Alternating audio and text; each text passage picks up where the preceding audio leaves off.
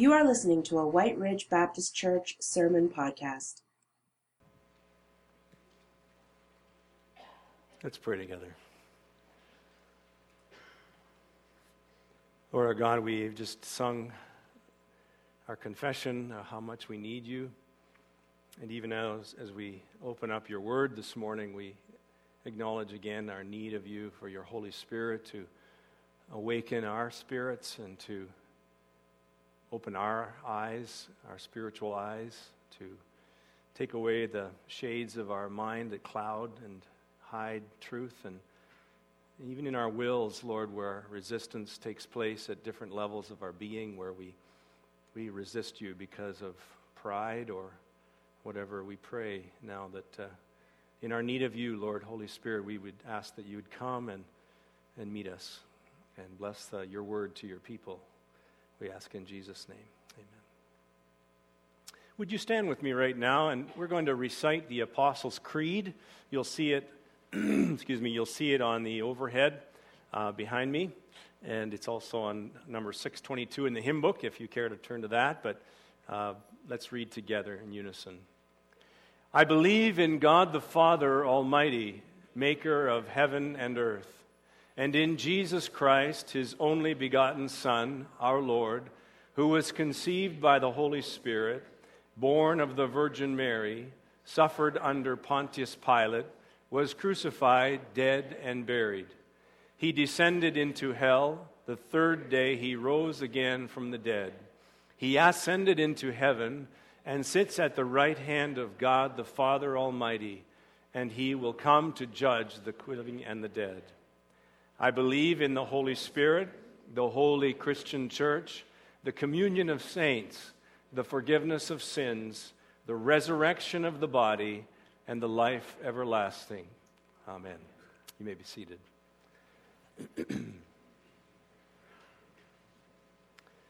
For centuries, uh, God's people have recited that creed to declare some of the eternal truths that are part of the faith that we have built our security on. Last week, as we began to look at the book of Ephesians, I mentioned to us that indeed today we are living in an age when Christians face a lot of insecurity. I quoted last week from a study that was done uniquely in Canada of over 1,000 uh, young people in the millennial age bracket, which means someone that was born between 1980 and 2000. And in that age bracket, it's, the study showed that in Canada, for every three that, that in that age bracket that grew up going to church, part of a church, that for every three, there's only one that still is part of a church regularly. And that then I concluded that, that in the midst of that, we see, and I quoted some other articles about this, that, that quoted that uh, said that we really see a group of people that have a hidden faith and uh, many of the other two of the three that don't attend church regularly speak of their faith being important, but it's a hidden faith. I believe that that comes from an insecurity in two ways, I said last week. First of all, it comes from an insecurity in not knowing really my identity of how I belong to God, how I belong to Christ. That's a fundamental who I am kind of uh, statement. And that's the vertical element. The other element is the horizontal, which states, How is it that I belong to the body of Christ, the church on earth? And so uh, we talked about the fact that union with Christ is always accompanied by communion with the saints in the body of Christ. And so the dilemma that we see in today's world in the church is this insecurity because of a lack of identity uh, so often we see that un, uh, Christians who are professing Christians, they do not want to draw too near, lift the shade of their faith and their heart to the non Christian peer group. So they're virtually unknown in one of the most essential parts of their being with that group, but neither do they want to really draw near and identify with a church, a group of Christians and so they're not really known in that group. So they're standing in this no man's land, neither being known well by a peer group, non Christian, neither known well by a church group, and, and, sensing in the midst of that, I'm not sure who I am. I believe that's a fundamental thing that we need to, to nail down, both vertically and horizontally. And as I said last week, it, it, as old as the letter is, the, the letter that Paul wrote to the Ephesians is incredibly relevant because, indeed, it addresses those, those two uh, spheres. In chapters 1 to 3, Paul really is reaching into all of his understanding to, to bring out, under the Holy Spirit's inspiration, this vertical question of how is it that the believer belongs to God through Christ? And then in chapters 4 to 6, he goes on to talk about how is it that we work that out in how we belong to each other in the church and how we live that out in our, in our ethics, in our morals, in our fellowship, in our friendship, and so on. You'll notice in uh, there's a, a, blue piece of paper in your insert in your bulletin, and you'll notice at the top of that blue piece of paper, I put two verses from Ephesians chapter one and two together, and and uh, the reason I put them together is because they so very much correlate to what we're talking about this morning. It says in Ephesians chapter one, verse twenty, that God raised Christ from the dead and seated him at his right hand in the heavenly, in the heavenly realms. That is a, a, literal reality right now. Jesus Christ, 2,000 years ago after his death, was raised by God the Father. God the Father took his only begotten Son and put him, seated him right beside the throne in heaven. And then in chapter 2, verse 6, it says that God raised us up with Christ and seated us with him in the heavenly realms in Christ Jesus. Literally, spiritually, but literally, you and I right now are seated in Christ, right beside the Father in Jesus Christ. Whatever God the Father has done to his only begotten Son, he has done that to the believer in Jesus Christ. So incredibly intimate is the union that the believer has with Jesus Christ that Paul can use the same language about the believer as he does about his only son. That is incredible. That is just incredible language. Watchman Nee, I quote there on that blue piece of paper, the statement that he says in his beginning of his little book called Sit, Walk, Stand, a commentary on the book of Ephesians. He says the Christian life does not begin with walking. That comes in chapter 4 of Ephesians. It begins with sitting. Christianity begins not with a big do, but with a big done.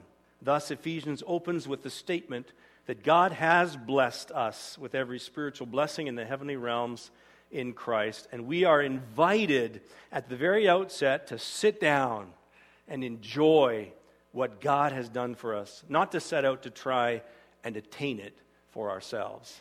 Isn't that amazing? We're invited, sit down and enjoy what God has done for you. This is the picture that Paul paints.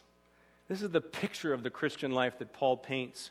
He starts with worship and praise in verse 3. Blessed be the the God and Father of our Lord Jesus Christ, who has blessed us in the heavenly realms with every spiritual blessing in Christ. He begins his letter with, with doxology, praise and worship to God the Father for all that he's poured out on the church because of what Jesus has done. Now, last week I shared an illustration with you. I took a Bible, a Pew Bible, and I, and I put a piece of paper in the Bible, and I had on the piece of paper it said, believer in Jesus Christ. And I put the believer, the, the piece of paper in the Bible, and I said, the Bible represents Christ. And I passed the Bible around, and, and it got around, and then every once in a while last week, I just said, Where's that Bible? And then someone would raise their hand, they got the Bible. But whenever I said, Where is the piece of paper? the answer I was looking for was, It's in the Bible. Because it didn't matter, you see, where the Bible was. What matters was the, the piece of paper is in the Bible, and so, therefore, just as the believer is in Jesus Christ, and so, therefore, I am secure in Christ. Um, another illustration is that uh, you could be flying at 40,000 feet above, above the air, above the earth, and what matters is that you're in the plane, right? Just don't get out of the plane because then you're in trouble. You see, what Paul is saying so often here in, this, in Ephesians is what matters is that you're in Christ. That's why he uses that phrase 11 times just in the opening long sentence from verses 3 to 14. 11 times he says, in Christ, in Him, in Christ, in Him. Because that is the security of the believer. That is who we really are. That is the, the Christian life defined, really. I'd like to go back to that illustration with the book and the piece of paper, but this time around, I'm going to change it a little bit. I'm going to make the piece of paper a $20 bill. Okay, now I got your attention, right? And I'm going to make the Bible this old German Bible that my dad passed down. It's from 1841. Okay, it's a book, a Bible that comes from Martin Luther translation, German Bible from 1841. But that's not good enough, so I'm going to go further with you. So I'm going to put this $20 bill inside the Bible right now. But I want you to imagine something more than that. I want you to imagine this is not an 1841 German Lutheran Bible. I want you to imagine that this, what I'm holding here, is actually a Gutenberg Bible. Okay? I'm, I'm asking you to think that, in fact, it's the only one in existence. Now, the fact is that there are 48 in existence. Okay? This is the book I'm talking about that was published in 1455. And of the, of the hundreds that were published, only 48 exist. I'm just, I'm just saying to you, I want you to just think that there's one left. In 1997, Life magazine hired a whole bunch of historians and dozens of scholars and they asked them, as they prepared for the second millennium celebration, they asked them, What are the most important events and people of the last millennium? And they said, Son, what are the hundred most important events and people in the last millennium? List them in order of priority, one to a hundred. Guess what number one was? The Gutenberg Bible. The Gutenberg Bible was labeled number one in the most important thing of all the millennium because with that Bible, the printing press was, was created, the information age came, the illiterate middle class people of Europe at that time was now made able to read, and all of a sudden, literacy became known and so on. So imagine that this is the only one left on earth. Now you see that $20 bill doesn't seem so valuable, does it?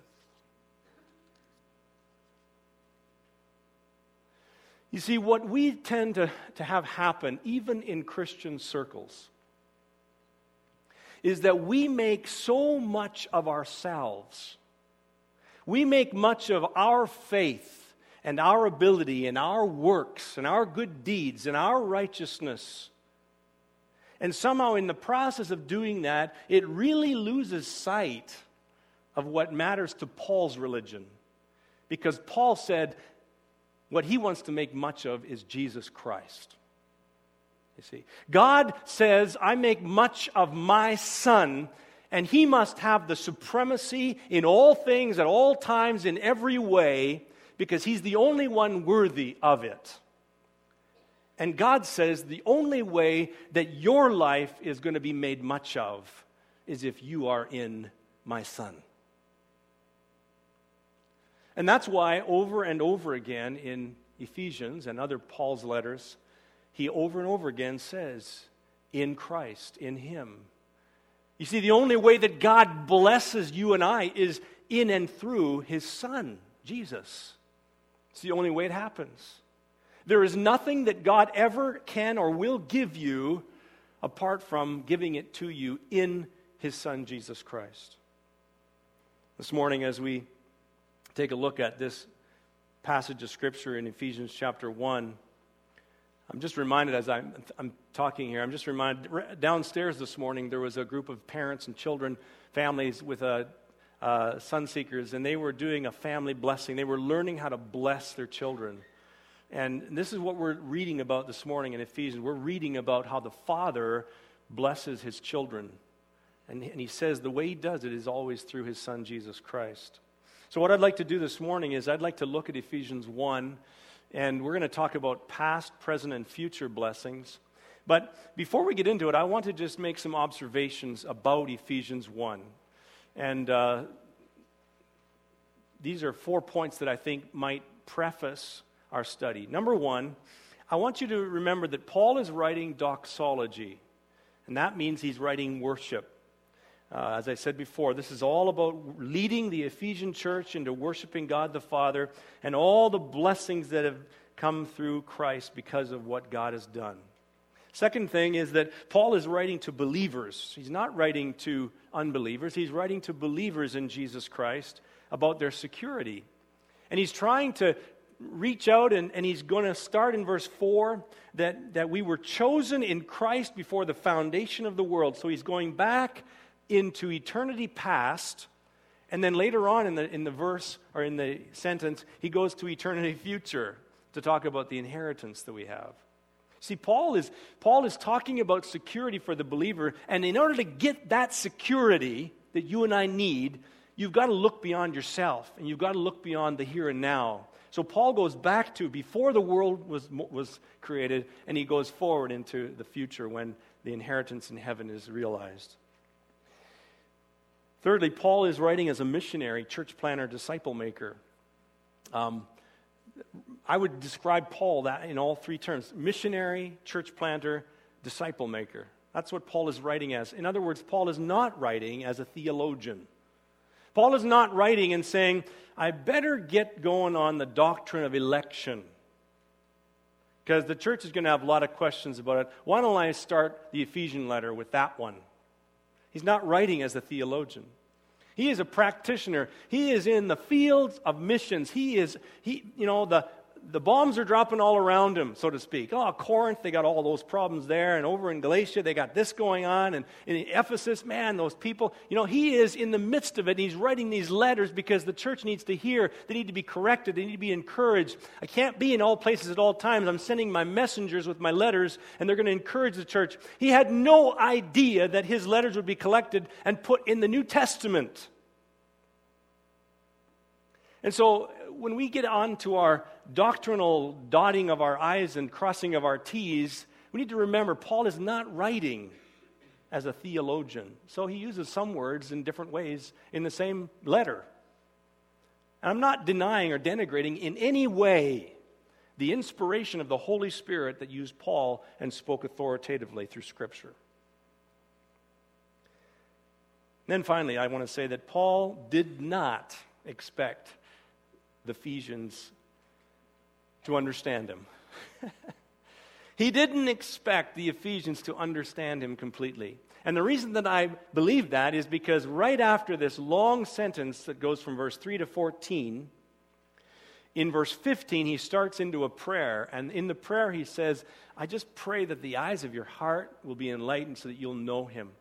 I pray that you'll have the spirit of wisdom and revelation so that you might know him better, that the, you might know the hope to which you were called, and so on. He is praying a capacity prayer because they don't have the capacity to understand the doctrine he's teaching in verses 3 to 14. So he prays later on, God, just please help them to get this because this is more caught than it is taught. So I say that as a preface to the message this morning. And I say it partly because I want to disarm you of some of the baggage that you might come into this scripture in Ephesians 1 with. Some of the baggage that you might have come, and as we open up Ephesians 1, you might come to the text with, is intellectual baggage. How, how is it that God could choose me, and yet I got free will to choose Him? Some of the perhaps theological baggage that you come with, or the denominational baggage. Well, I grew up Mennonite, and this is what we believe, you know, and so on and so forth. I want to disarm you of some of that because our goal this morning, as any morning, is to rightly handle the word of truth, to sit under the teaching of the Holy Spirit, to let Him have His way, speak into our hearts and minds, put aside the things that need to be renewed because they're maybe not fully truth, and enter into what God has to teach us. In systematic theology terms or language, Ephesians 1 is one of the very key texts that teaches the doctrine of election and predestination. And many have problems with it because they feel that it contradicts human freedom. And so many people have, have navigated so clearly around these teachings that they have ended up with a very false doctrine at times. And let me say at the outset that, that regardless of what you believe about these doctrines, none of us, has fall, as followers of Christ, has the luxury of dismissing a passage in the Bible and simply not believing it. We don't have that choice. That's not one of the options, is just say, well, it's in here, but I just don't agree with it. Sorry. You don't have that choice. You may not understand it. You may think, you may interpret it a certain way and disagree with me. That's fine. But you don't have the option of saying, well, I just don't agree with what Paul's saying. In a former church that I pastored one time, I had someone that would say that. I just don't agree with Paul. what? You don't agree with Paul? Well, you're arguing with the Holy Spirit, not Paul. You see, we cannot, we cannot hold Scripture hostage to our rational faculties as much as we have a reasonable faith. We are not sovereigns. Honestly speaking, I want to say to you that I don't think that I have advanced intellectually any further in the past 20 to 25 years in my understanding of the doctrine of election. And I doubt that I will much farther this side of heaven. and so, what I mean by that is that about 20 to 25 years ago, someone introduced me to the word in Greek, antinomy. Not to be confused with antinomianism, which is lawlessness. But antinomy means literally in the Greek against law. And perhaps I'll let J.I. Packer define the word for it for us. J.I. Packer wrote a book called Evangelism and the Sovereignty of God. Right? He wrote it probably because some people would say, well, hey, if God's sovereign chooses whatever he's going to do, then why evangelize? Well, J.I. Packer writes in Evangelism and the Sovereignty of God, he says, an antinomy is an apparent incompatibility between two apparent truths. An antinomy exists when a pair of principles stand side by side, seemingly irreconcilable, yet both undeniable. And we have these in our lives. Sorry, but your little brain and my little brain aren't big enough to hold some of God doctrine stuff. And we have these things. I don't know about you, but you try to explain to me the Trinity and I'll, I'll listen to you. But I've gone as far as I can, and I know that there's not three gods, but I know that I talk and pray to God the Father, Son, and Holy Spirit. That's an antinomy. Scriptures teach them the scriptures never seem to try and explain how these two doctrines of God's sovereignty and election and human responsibility and faith correlate. When I was in Bible school, I had a systematic theology professor named Phil Taylor. Some of you probably were at Winnipeg Bible College at the time with Phil Taylor. Anybody know Phil Taylor? Okay, one. I'm really old, I guess. Phil Taylor would explain this this way. He would say that, that on this side of heaven, that the unbeliever that is looking for salvation sees on this side of heaven, on this side of the gates of heaven, in, in the portals up high, listed on the gate, it says from Romans 10, Whosoever will may come. But for every believer who enters into Jesus Christ and gets through that gate one day and is in glory, will look back at that same gate, and on the inside of the gate it'll say, chosen in Him before the creation of the world. I don't know if that helps you, that's great. if, if that helps you understand that or put that together, that's fine. I think we got to live with this tension. We got to live with this tension. I don't understand it. The scriptures don't seem to give us airtight answers. I like what Charles Spurgeon said. Charles Spurgeon was asked one day if he could reconcile these two truths to each other. And he said this He said, I wouldn't try. I never try and reconcile friends. I like that. See, that's the point that we must grasp. In the Bible, divine sovereignty and human responsibility are not enemies. They are not uneasy neighbors. They are not endless in an endless state of cold war with each other. They are friends. They work together. John Stott said it this way Now everybody finds the doctrine of election difficult. Didn't I choose God? Somebody asks indignantly, to which we must answer, Yes, indeed you did, and freely.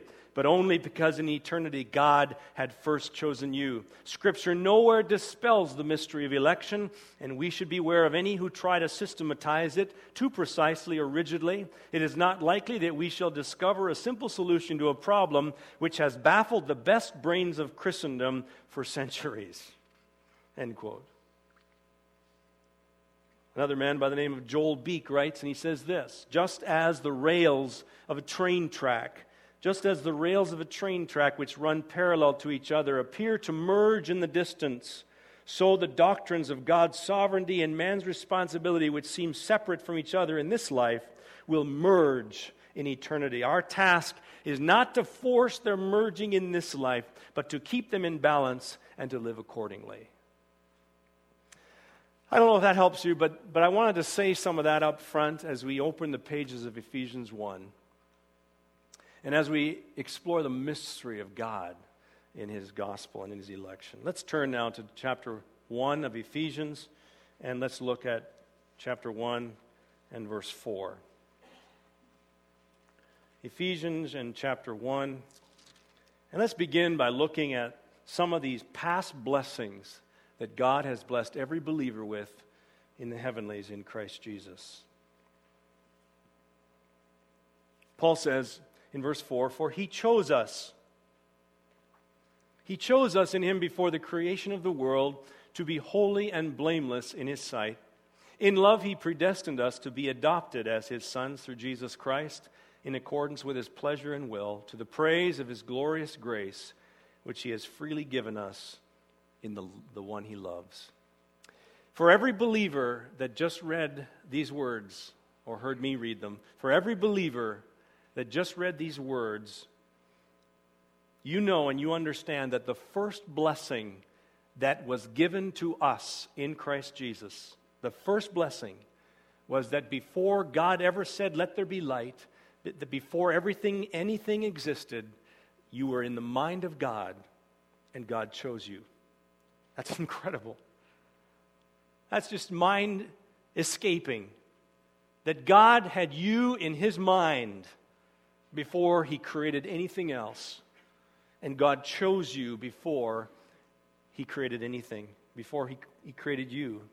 He chose us before the creation of the world. Why did he choose us? Or what purpose, for which purpose did he choose us for? It says in the scripture, he chose us to be holy and blameless. That's why he chose you. He chose you that you would be holy and blameless positively and negatively, stating the same thing. Positively set apart, negatively stainless, fault free. That's what we are in Christ. See, right away, when we read the very opening presentation of this idea of election, right away we, we understand the folly of some people who reason like this. Well, I grew up in a Christian home. I accepted Jesus. I've been baptized. So I'm obviously one of the chosen. I've been predestined. And so I can go and live however I like. It doesn't matter what I do because, hey, I'm in. I got my card. That's folly. That is foolishness.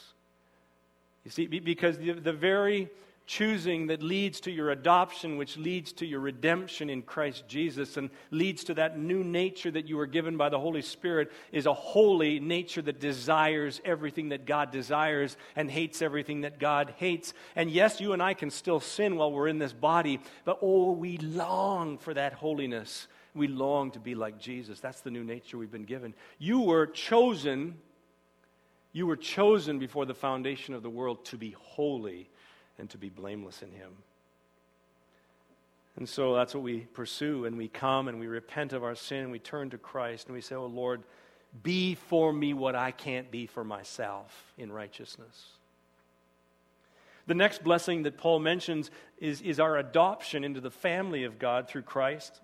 And Paul says in this passage, He chose us in Him before the creation of the world to be holy and blameless in His sight in love he predestined us to be adopted as his sons through Jesus Christ. He, in love, predestined us. Paul is saying here that based on God the Father choosing us, he then, in love, predestined us. the doctrine of election, you see, takes on a completely different feel for me when I understand it in the terms of loving adoption. So no longer is this idea of the, of the doctrine of election something that comes out of the dry pages of church history, Augustine, John Calvin, all that stuff. No longer is it back there in kind of archaic uh, propositional statements, but rather it is now in, in life giving relationship with my Father, my Heavenly Father, who adopted me. Now, I've known many adoptions over the years. I've known many people that have adopted, and it seems to me that there are always three things in common with every adoption. First of all, the parents adopt some a child because of love. I don't know any parents that are adopting a child because they want to get rich or because they want to make the child suffer or you know every adoption I've ever heard of is because of love that they have adopted.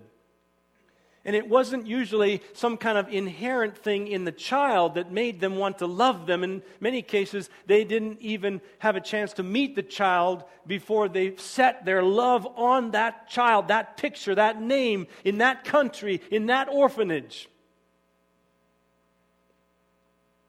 Secondly, about adoptions, is that the child never chooses the parents. I, have never heard of adoption where, where they line up all the parents and the child sits back and says, What kind of house do you live in? It's, it's always that the parents choose the child.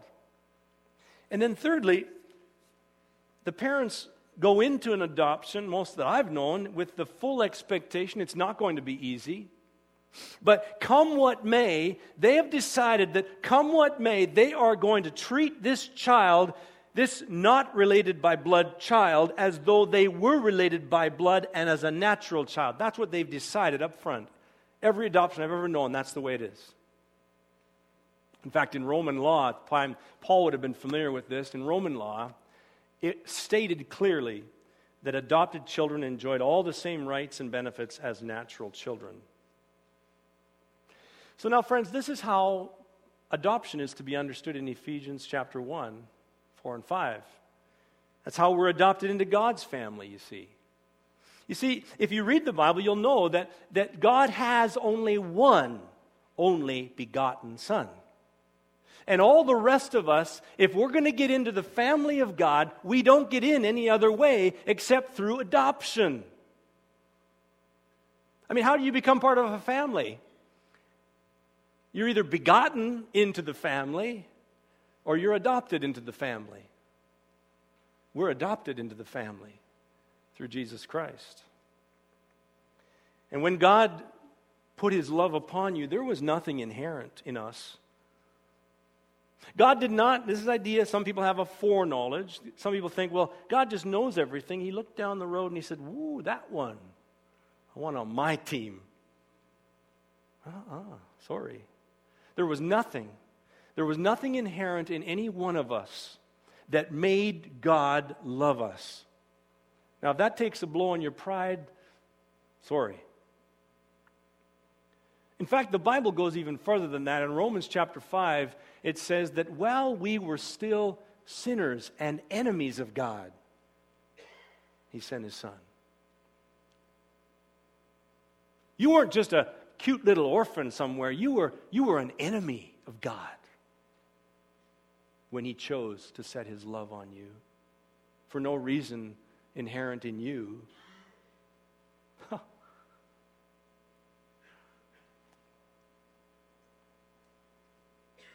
He set his love on us.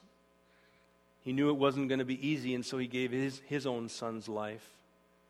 He predetermined that he would treat us just as he was going to treat his only son. Every blessing that he gave his son, he put us in his son so that every blessing that he gave his son, he would also give to us. This is unheard of.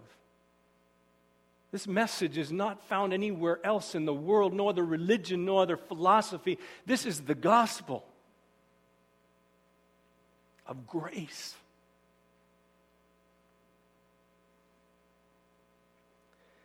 John Piper writes this. He says, Adoption is one of the most profound realities in the universe. It is greater than the world. It is before the world in the plan of God. It will outlast the world as we know it.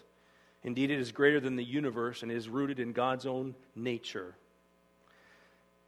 God did not look down from heaven one day in the midst of his human experiment and say, It's not going very well. I better create an idea. I'll adopt some kids and make a select group of the best. That's not what God did. The Bible does not suggest that anywhere. He, he, in eternity past, He set His love on a group of people that would become His children through His Son, Jesus Christ. He put them in His Son so that He would indeed treat them as His Son and in no way lesser than His Son. So every time you, you blow it and you get forgiven by the grace of God, you can say, I don't deserve this forgiveness because it's only because I am in Jesus Christ that I get this forgiveness. And we're adopted then through Christ. You see, in many adoptions, we get the idea that, that parents adopt so that they can make much of the child, you know, raise his self esteem and, and help him become a better person and get him into a culture and a place and so on that maybe is going to have some more haves and less have nots. In God's adoption, we're adopted into the family. What are we going to make much of? We are to make much of the Father's love. He's not adopted us into his family to make much of us. We make much of His love, His grace. The eldest brother, Jesus, we make much of Him because it's in Him that has secured our identity in the family.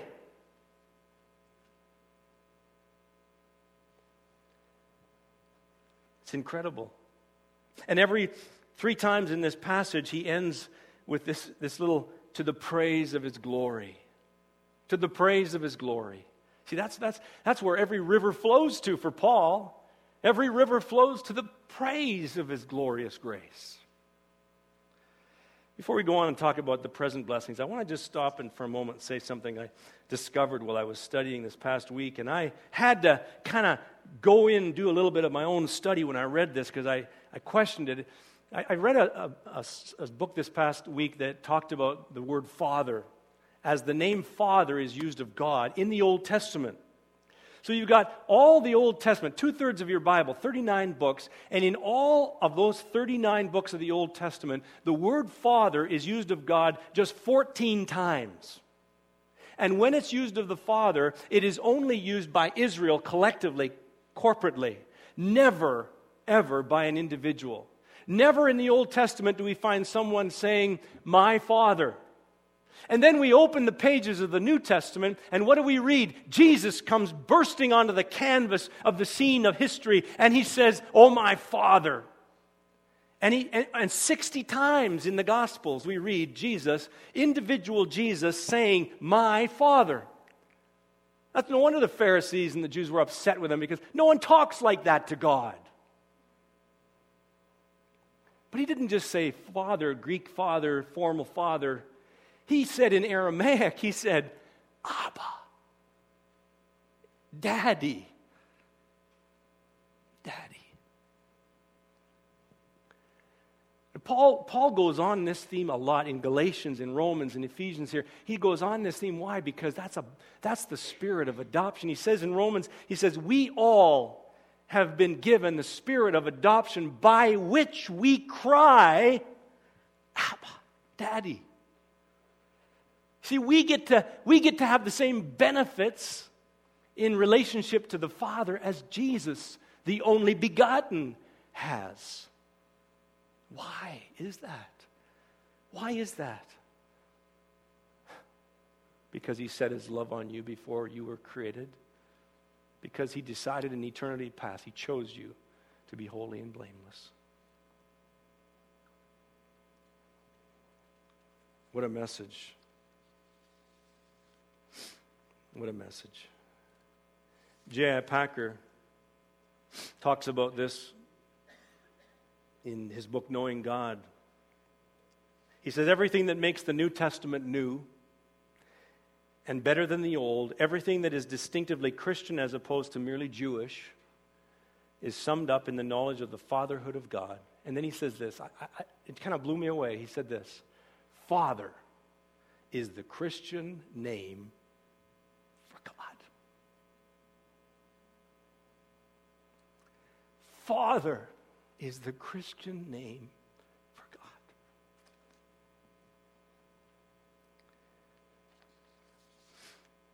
What are the ple- present blessings that we enjoy? Briefly, let's take a look at verses 7 and 8, then we're going to be looking at the future blessings next week.